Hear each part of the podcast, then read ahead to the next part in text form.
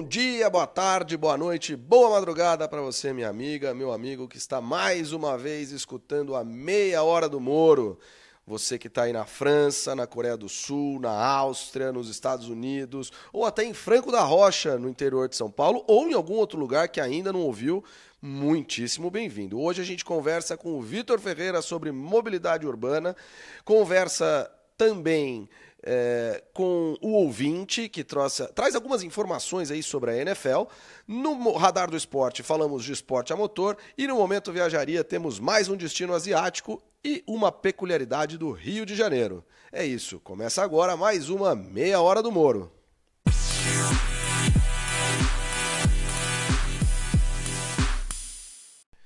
Vamos começar aqui nossa meia hora do Moro com a conversa com o ouvinte. Meu amigo Rafael Soré mandou algumas informações muito importantes sobre a NFL. Ele disse que eu esqueci de falar do grande Green Bay Packers, então ele traz aqui pra gente algumas informações sobre esse, que é um dos times mais tradicionais da liga. A propósito, eu disse que ia trazer hoje, nessa semana, mais coisa do poker, mas vai ficar para semana que vem, porque novamente meu horário ficou apertado. Mas semana que vem, prometo o poker. Soré, a palavra é sua. O, o Green Bay é uma cidade no interior de Wisconsin que tem acho que 150 mil habitantes. E, pra você ter uma noção, o estádio não tem um lugar vazio desde os anos 70 e o estádio tem 80 mil lugares. Então, imagina o que é essa cidade ter um time e você fala assim: ah, não, tá bom, uma cidade, um time de uma cidade pequena, você conhece bem o assunto, um time de uma cidade pequena vai ser um time ruim, muito pelo contrário. O Green Bay Packers é o maior campeão da história do futebol americano. Né? Tanto que o nome do troféu do Super Bowl, que é Vince Lombardi, era o técnico do, do Green Bay, né? no, lá nos anos 60, por aí. E, o, e é o único time de cidade pequena, porque todos os times que nasceram em cidade pequena, o dono levou para um mercado maior. Como o Green Bay Packers ia acontecer isso, a população da cidade comprou o time para que o time não fosse levado para longe. Então, por isso que eu falei, não é um time de dono, é um time da, da comunidade lá de Green Bay que é apaixonada pelo jogo. E é um time bom hoje, inclusive, ganhou o Super Bowl não tem muito tempo. E o quarterback do, do Green Bay Packers, o Aaron Rodgers, também aí disputa com o Brady a possibilidade de ser um dos maiores da história. É, então, seu próximo podcast sobre NFL, fala de Packers. Obrigado, Soré. Grande Green Bay Packers, um time muito tradicional na NFL. Agora eu vou passar sem demorar muito para o Minuto do Moro Bueno. O Minuto do Moro Bueno hoje vem especial com o maior festival de música do Brasil.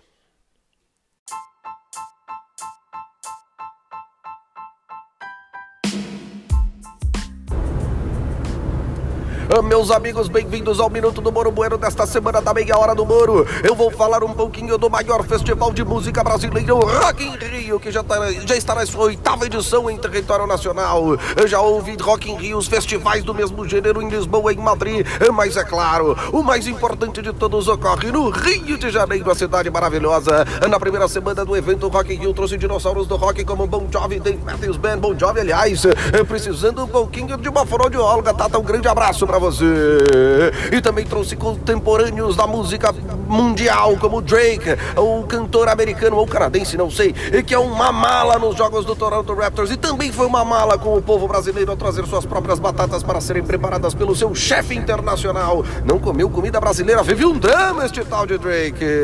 E agora, para essa próxima semana, temos grandes atrações: Red Chili Peppers, Iron Maiden, Seu Medo do Escuro, Muse e tantos outros. Um grande abraço! Quanto deu? Na meia hora do Moro de hoje, eu trago o meu grande amigo Vitor Ferreira. Ele é mineiro da cidade de Camanducaia, tem seus 30 anos. E na verdade ele trabalha na Rede Globo de televisão, hoje ele está na Globo News, já fez muitos programas como Profissão Repórter e hoje ele tem, ele tem uma série muito legal na Globo News chamada Globo News em Movimento, inclusive sobre isso que a gente vai falar. Vitor, antes de te agradecer, te passar a palavra, eu quero só te dizer uma coisa. Você é um dos idealizadores, especialmente do Moro Bueno. Eu não sei se você se lembra, mas quando a gente esteve em Brasília, certa feita, a gente começou a gravar notícias e tal, e narração de rádio, Praça da Matriz sem número, aquela coisa toda.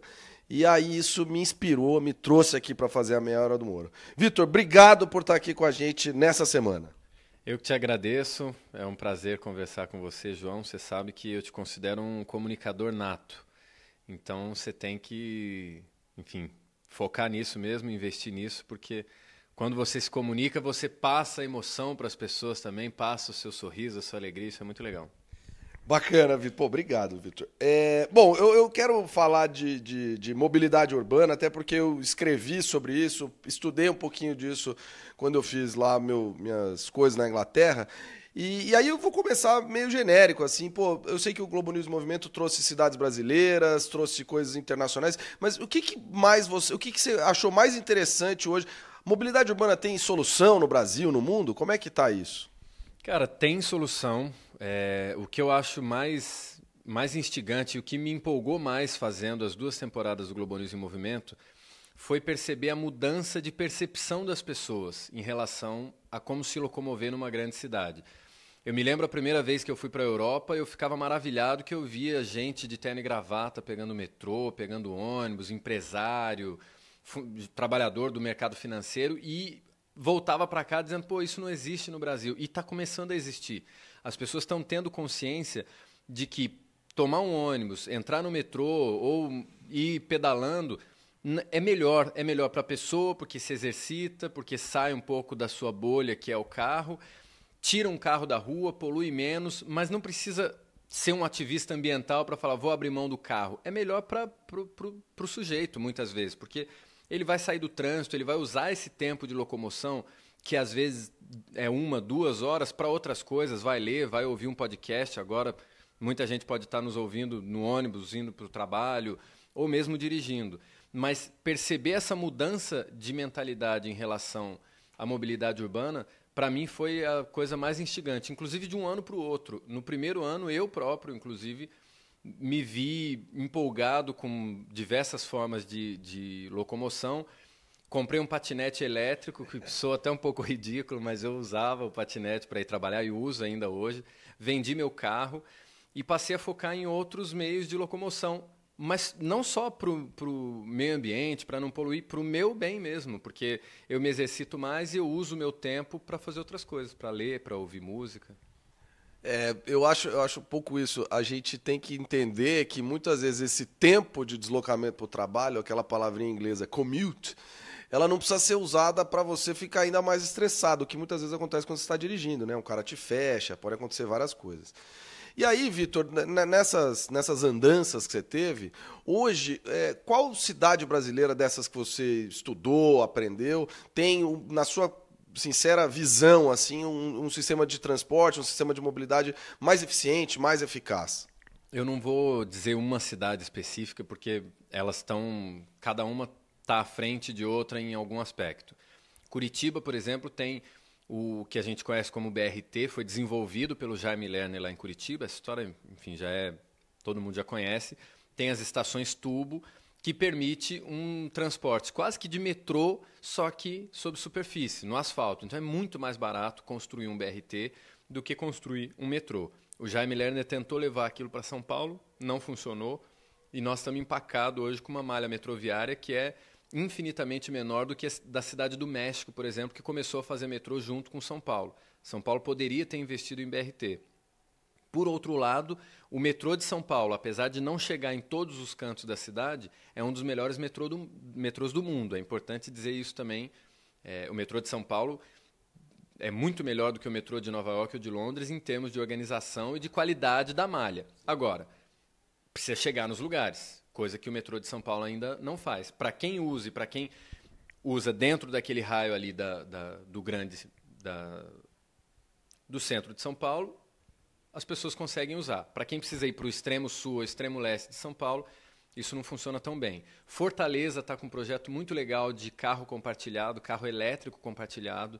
Então você consegue baixar o aplicativo, se cadastra, a ver lá onde tem o carro, desbloqueia o carro pelo próprio aplicativo, entra, sai dirigindo, vai para onde você precisa ir, depois deixa o carro e faz o, o logout do, do carro. Como a gente faz com patinete, por exemplo. Fortaleza tá, acho que já tem mais de 20 carros elétricos circulando na cidade assim. Então, cada capital está tentando resolver o seu problema de alguma maneira. É preciso ter criatividade, mas é preciso ter muita vontade política para enfrentar um sistema, eu não gosto de hum, teoria da conspiração, quem é o sistema. Tem um sistema, por exemplo, de transporte urbano em São Paulo, que são os ônibus, as empresas de ônibus, que não querem modernizar nada, porque elas ganham dinheiro como está. Então deixa como está. Só que é preciso enfrentar todo esse organismo para que você tenha uma nova frota de ônibus elétrico, que é muito mais confortável, não faz barulho, não polui, não estressa quem está dentro do ônibus, as pessoas conseguem sentar. Enfim, algumas capitais estão tentando se virar nisso. Rio de Janeiro e Salvador tem que correr atrás ainda, que deixam muito a desejar. Vive um drama. Eu diria até que Brasília também vive um drama, né? Uma cidade que deveria ter sido, que foi toda planejada e podia ter incluído um pouquinho isso. Mas Vitor, uma pergunta assim que fica para mim é é possível você levar tanta gente de um lugar para o outro? Porque eu vejo São Paulo, a gente discute aqui São Paulo, pô, o metrô precisa chegar nos lugares, é, o metrô é bem organizado, o trem, por exemplo, é muito melhor do que o trem de Paris ou do que o trem de Nova York, é muito mais limpo, aquela coisa toda. Mas São Paulo tem aquela ideia de você ter 4 milhões de habitantes, mais ou menos, morando na Zona Leste, que não trabalham lá na Zona Leste. Tem alguma maneira de fazer isso, de trazer esse pessoal para trabalhar na Zona Sul, no centro da cidade?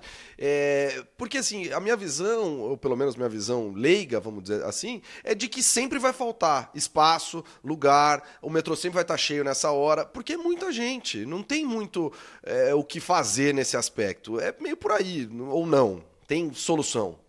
É, em qualquer grande cidade do mundo, metrópole, megalópole, você vai ter um metrô superlotado no horário de pico. Não dá para mudar isso, porque no horário de pico as pessoas precisam se locomover. O que você tem que fazer é tentar mudar o horário de pico, então incentivar que as empresas tenham horários é, mais maleáveis de trabalho. Então tem lugar, em vez de você trabalhar das 7 ou das 8 às 5, tem gente que prefere trabalhar das 2 da tarde até 10, 11 da noite. Então fornecer maneiras de as pessoas trabalharem em horários que para muita gente pode parecer uma maluquice, pô, eu prefiro trabalhar das quatro da manhã até meio-dia. Mas se para a pessoa funciona, ela não vai pegar transporte público no horário de pico. Isso é um ponto. E o outro, que é muito mais importante, é você criar habitações populares no centro das cidades. Então, São Paulo, por exemplo, tem monte de prédio abandonado lá, um déficit habitacional incrível e muita gente que sai do extremo leste para vir trabalhar na região da Paulista, na região central da cidade. Se essa família puder vir morar no centro de São Paulo e tiver condições para isso, e, e, é caro, então precisa ter moradia popular, ela não vai passar três, quatro horas no trânsito. Para contar uma historinha aqui, eu fiz uma reportagem no ano passado ou no ano retrasado é, sobre déficit habitacional e entrevistei uma mãe de duas meninas, morava sozinha, so, as três sozinhas, que foi morar numa, numa dessas ocupações no centro de São Paulo. E ela estava tão feliz, não era nem que ela ia mais rápido para o trabalho, era empregada doméstica na região da Paulista. Ela conseguia voltar para casa a tempo de levar as duas filhas no Teatro Municipal, em sessões que são gratuitas. Domingo de manhã ela ia com as filhas na Sala São Paulo para ver a orquestra é, a OSESP tocar também de graça. Tem muita, muita, muitos eventos gratuitos na região central de São Paulo que só gente que tem alguma grana frequenta, porque você precisa morar ali para ir. E como morar na região central é caro, as pessoas que mais precisam de eventos culturais gratuitos não conseguem frequentar esses eventos porque ou é tarde da noite ou é no fim de semana e aí tem que gastar dinheiro com transporte, mas tem o filho, não dá, é muito difícil. Então não tem como falar de mobilidade sem falar de habitação. Esse é um problema fundamental. Legal, é verdade, Vitor. Eu sempre pensei isso. Uma vez o pessoal falou assim: não, precisamos reduzir o tempo aqui. Eu falei assim: é, reduzir o tempo, de fato. Se você aumentar a trilha, aumentar a faixa de ônibus, reduz o tempo. Só que se você levar as pessoas a trabalhar mais perto de onde elas moram, também reduz o tempo.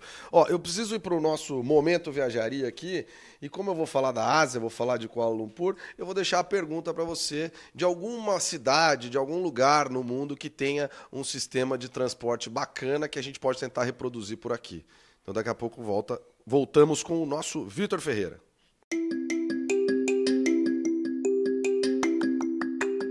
Momento Viajaria de hoje, a gente traz a cidade de Kuala Lumpur.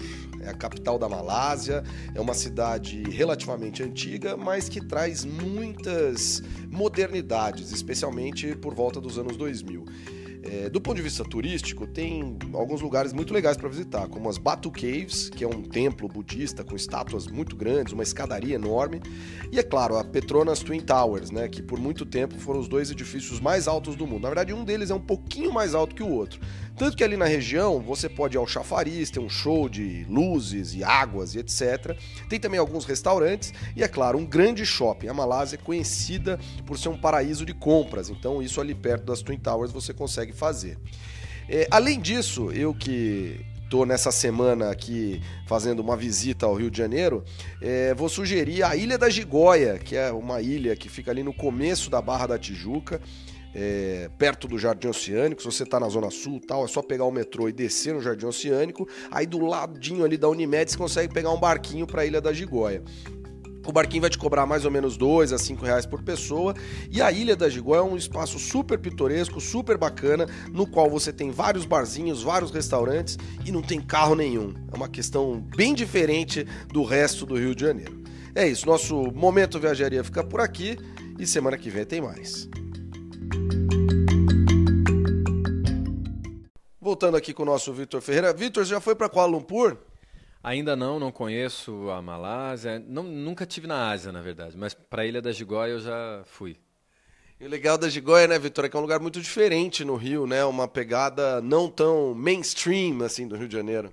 É, e você sai dessa da metrópole que é o Rio de Janeiro e vai para uma vilinha, um vilarejo tem que tomar um barco para ir até lá. Só essa coisa de você entrar num barquinho para cruzar para a ilha já vai criando um ambiente diferente, assim, é bem divertido, vale o passeio.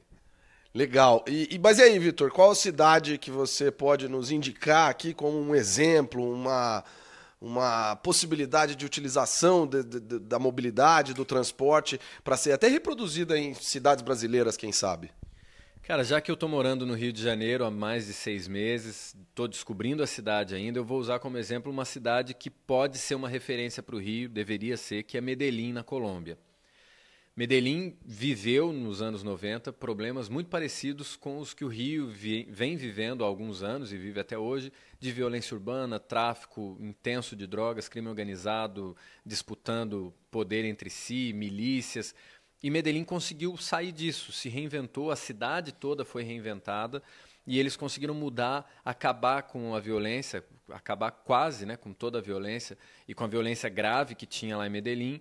E boa parte dessa transformação passa pela mobilidade urbana, porque você dá dignidade para as pessoas que vivem na cidade e a partir, a partir desse momento em que as pessoas conseguem ganhar mais dignidade com mobilidade de qualidade, com saneamento básico, essa transformação vai acontecendo quase que sozinha, automaticamente. Lá, por exemplo, eles têm muitas favelas, as comunas, que são como as favelas do Rio, morro, lugar de difícil acesso. Construíram os teleféricos, que o Rio de Janeiro até tentou fazer aqui também, mas foi uma esculhambação total, mal funciona, vive quebrado, não atende, o morador não pode confiar. Lá não, lá o teleférico faz parte da linha metroviária, é mantido inclusive pelo próprio metrô de, de Medellín. Então, tem as linhas de metrô e tem a linha de teleférico que você usa a mesma passagem para andar.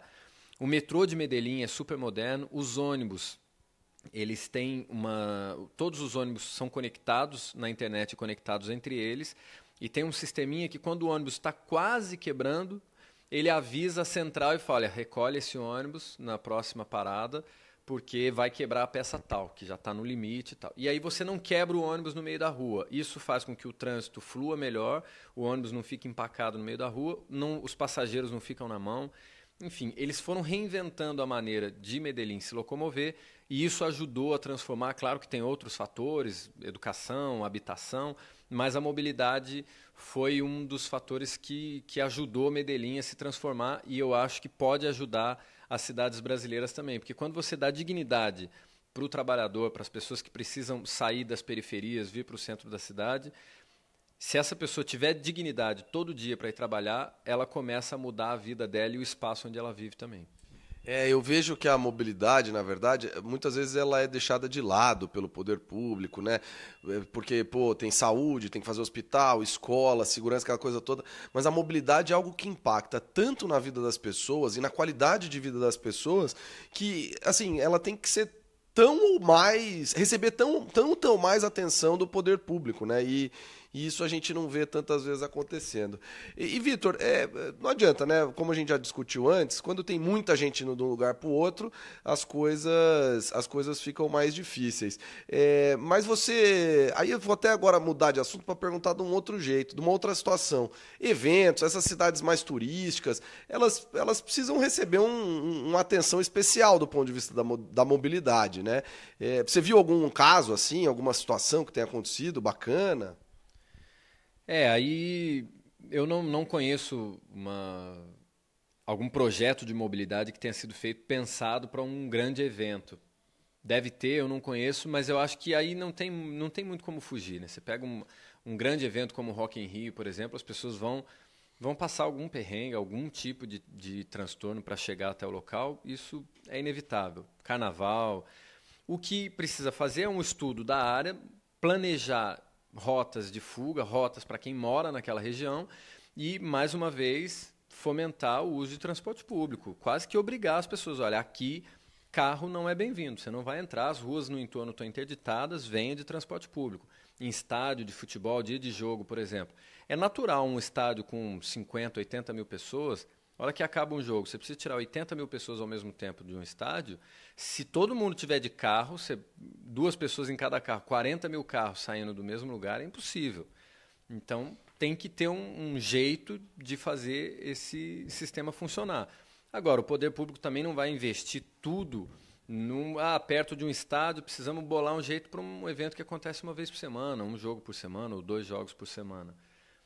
As pessoas têm que ter um pouco de paciência também. Quando é aglomeração de gente, não tem jeito. Agora, você mencionou isso, que a mobilidade às vezes é deixada um pouco de lado face a outros investimentos necessários em saúde, educação, mas é importante dizer que investimento em mobilidade significa economia com saúde, muita economia com saúde, porque eu não vou ter os números de cabeça aqui agora, mas tem alguns estudos, e eu já fiz uma reportagem sobre um deles, que mostra o impacto que teria na saúde do paulistano se toda a frota de ônibus em São Paulo fosse elétrica.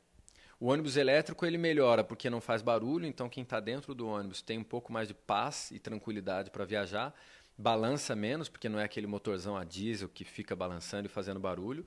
E quem está na cidade, não só quem anda de ônibus, quem está do lado de fora do ônibus ali, o pedestre, respira um ar de muito mais qualidade e acaba tendo um impacto no próprio SUS, em economia de dinheiro de gente que não vai ter problema respiratório é, enfim, tem, quem pesquisar aí na internet tem vários estudos até sobre expectativa de vida em grandes cidades por conta da fumaça dos automóveis. Então, investir em mobilidade significa investir em saúde também. E em educação, porque você vai, a partir do momento que você consegue colocar a criança para ir para a escola, diminuir a evasão escolar, e a, enfim, uma série de, de situações que se desdobram disso. Né? A qualidade de vida não é só uma coisa, são várias, e isso é, é super importante da gente seguir. Bom, Vitor, você mencionou aí jogo de futebol, eu vou, pro, vou passar rapidinho para o radar do esporte e daqui a pouco a gente volta para finalizar o nosso papo.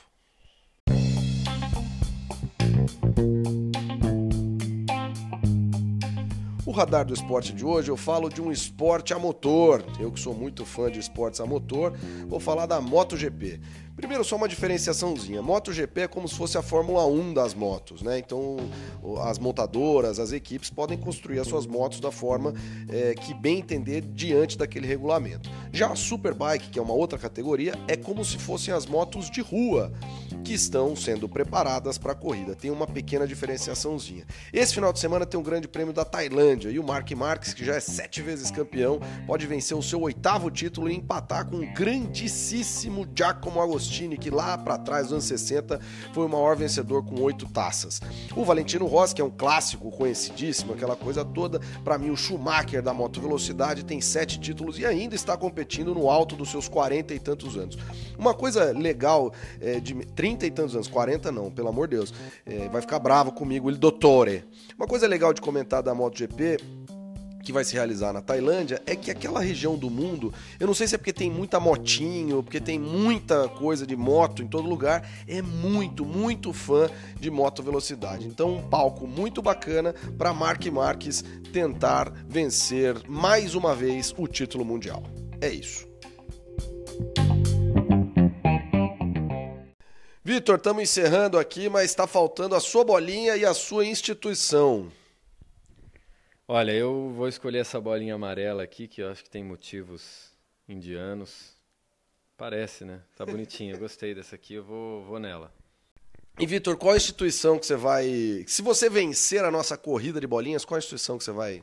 Bom, se eu vencer, eu queria que vocês, você, João Moro, fosse generoso lá com a Associação Ambientalista Copaíba, lá da gloriosa Socorro. É uma instituição fundada em 99 e atualmente eles atuam nas bacias hidrográficas dos rios do Peixe e o rio Camanducá. Então eu consegui, de modo que eu consegui colocar Camanducá e Socorro na mesma frase nesse podcast. São muito sérios. O Henrique Picarelli, meu amigo, ajude eles.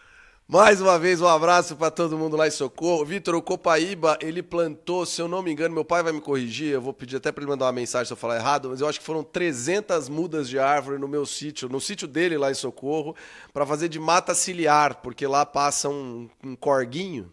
Então a mata ciliar do Corguinho foi o Copaíba que nos ajudou a fazer já faz um tempinho. Muito legal, o Copaíba faz um trabalho muito bacana lá em Socorro. Um abraço para o pessoal do Copaíba, um abraço para o pessoal da Rádio Socorro é, que até comentou aí essa semana a minha narração na semana passada. E Vitor, Vamos ficando por aqui. Muitíssimo obrigado por participar do, do da Meia Hora do Moro. É, acho que nosso papo sobre mobilidade é um papo que elucida muita coisa e que mostra o quanto a mobilidade é importante é, nesse cenário de grande urbanização das cidades, aumento da população e, infelizmente, uma desorganização dessa, nesse, nesse crescimento das cidades. Brigadão. João, obrigado, agradeço o convite, te parabenizo pelo podcast. Para quem só está nos ouvindo e não está vendo a cena, a gente está em cima de uma mesa gravando com o celular, comida no meio e tal. Esse teu espírito fazedor eu admiro muito, acho muito legal. Você vai lá, pega e faz, não precisa do estúdio, porque aquele microfone, porque precisa toda uma estrutura para fazer o podcast. Não, pô, tem que ir lá e fazer, precisa de vontade só, e isso você tem de sobra. Parabéns. Obrigadão, querido.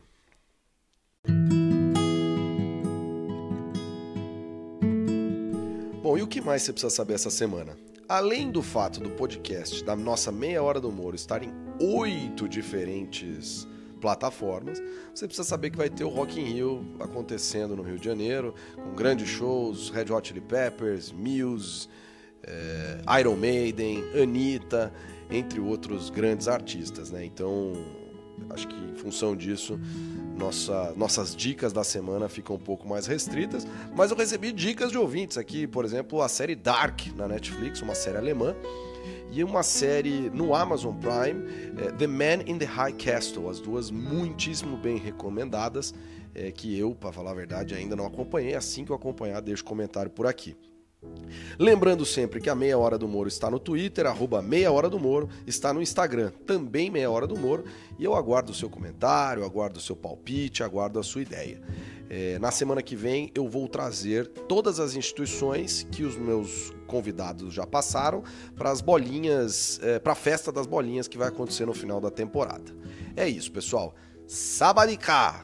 Que é tchau em tailandês, numa forma informal, em homenagem ao Grande Prêmio da Tailândia de MotoGP. Sabarikap!